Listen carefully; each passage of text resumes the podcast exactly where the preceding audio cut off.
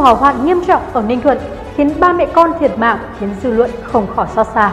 Có thể nói, những vụ cháy liên tiếp với thiệt hại về người và của cho thấy giặc lửa đang ngày càng có lường.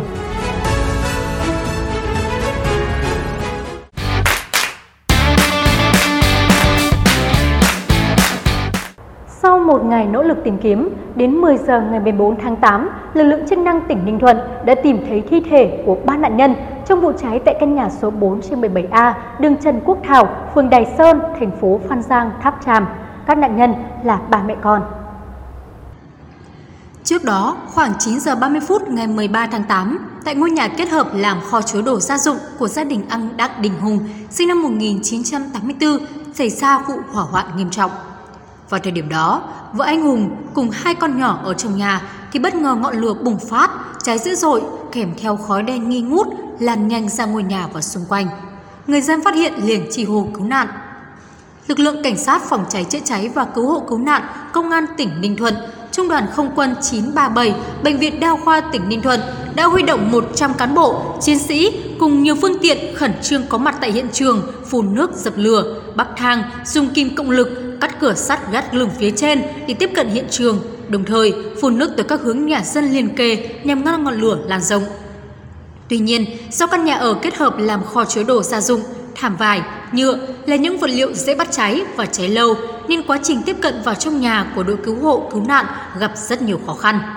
Đến 13 giờ cùng ngày, ngọn lửa mới được dập tắt. Lửa thiêu dụi đồ đạc trong căn nhà nhiều giờ khiến kết cấu ngôi nhà bị ảnh hưởng, nhiều vị trí bị đổ sập. Sau đó, lực lượng chức năng đã huy động các xe máy xúc tới đập tường, dọn dẹp lối vào trong nhà để tìm kiếm các nạn nhân. Mới đây, vụ cháy quán karaoke ở đường Quan Hoa, quận Cầu Giấy, Hà Nội vào ngày 1 tháng 8 đã khiến ba cán bộ, chiến sĩ hy sinh khi làm nhiệm vụ. Sự hy sinh dũng cảm của ba chiến sĩ phòng cháy chữa cháy đã để lại niềm thương xót, tiếc nuối cho nhiều người dân Việt Nam. Trước đó, ngày 19 tháng 6, Công an tỉnh Bình Dương xác nhận có 4 người thương vong, 3 người tử vong, một người bị thương khi tham gia xử lý cháy lò hút bụi tại một công ty tại khu công nghiệp Sóng Thần 1, thành phố Dĩ An, sau khi phát hiện, đội phòng cháy chữa cháy của công ty trách nhiệm hữu hạn Scancom Việt Nam khoảng 40 người tập trung dập lửa. Các lực lượng chữa cháy của Công an tỉnh Bình Dương, Công an thành phố Dĩ An, đồn công an khu công nghiệp Sóng Thần, đội phòng cháy chữa cháy của công ty trách nhiệm hữu hạn Scancom Việt Nam đã chữa cháy kịp thời và không chế được đám cháy trong nhà tôn hút bụi gỗ. Tuy nhiên, trong quá trình chữa cháy, có 4 đội viên của công ty trách nhiệm hữu hạn Scancom Việt Nam bị mảng bụi gỗ rơi trúng làm bị thương, sau đó 3 người tử vong. Đau xót, thậm chí ám ảnh là tâm trạng của nhiều người khi nhắc đến hậu quả của vụ hỏa hoạn làm 5 người tử vong và 2 người bị thương xảy ra dạng sáng ngày 21 tháng 4 tại khu B9, phường Kim Liên, quận Đống Đa, Hà Nội. Lực lượng cứu hỏa đã có mặt rất nhanh, dập tắt đám cháy, nhưng các nạn nhân đã bị cướp đi sinh mạng do bị ngạt khí trước khi lửa bén tới. Theo công an thành phố Hà Nội, diện tích đám cháy tại khu B9 Kim Liên chỉ khoảng 10 m2, bằng 1 phần 3 diện tích sàn tầng 1 tại ngôi nhà ống 3 tầng. Những thứ bị cháy cũng đơn giản như gỗ ván, nhựa, xe máy, nhưng với cấu tạo của nhà ống, khi cháy ở dưới tầng 1 thì khói bốc lên các tầng trên. Nếu không có kỹ năng thoát hiểm thì người ở trong nhà dễ tử vong. Cũng phải nói thêm, trong trường hợp có kỹ năng nhưng nhà không có lối thoát hiểm, nguy cơ bị ngạt khói nhiễm khí độc dẫn đến tử vong rất cao.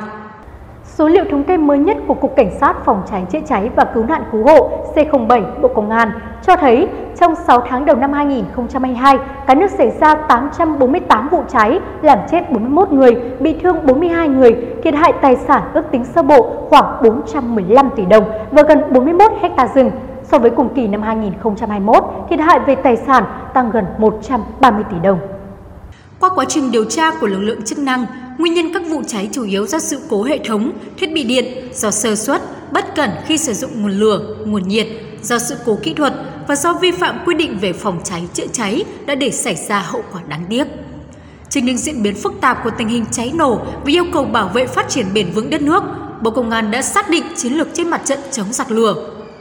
Cùng với việc nâng cao ý thức của mỗi người dân, hoàn thiện hệ thống hành lang pháp lý về phòng cháy chữa cháy, Bộ Công an đã tiếp tục quan tâm đầu tư trang thiết bị, phương tiện hiện đại phù hợp điều kiện Việt Nam để phục vụ công tác, chiến đấu của lực lượng cảnh sát, phòng cháy chữa cháy và cứu nạn cứu hộ. việc nghiên cứu, chuyển giao công nghệ, sản xuất phương tiện, thiết bị phòng cháy chữa cháy và cứu nạn cứu hộ trong nước cũng được khuyến khích. Đối với công tác chữa cháy, thời điểm vàng để thực hiện dập lửa là không quá từ 5 phút kể từ khi đám cháy xuất hiện. Vì vậy, việc huy động tối đa lực lượng chữa cháy ngay từ khi mới xảy ra theo phương châm 4 tại chỗ, trong đó coi trọng những lực lượng có mặt nhanh nhất với phương châm lực lượng trong dân, phương tiện trong dân, hậu cần trong dân và chỉ huy trong dân là rất quan trọng.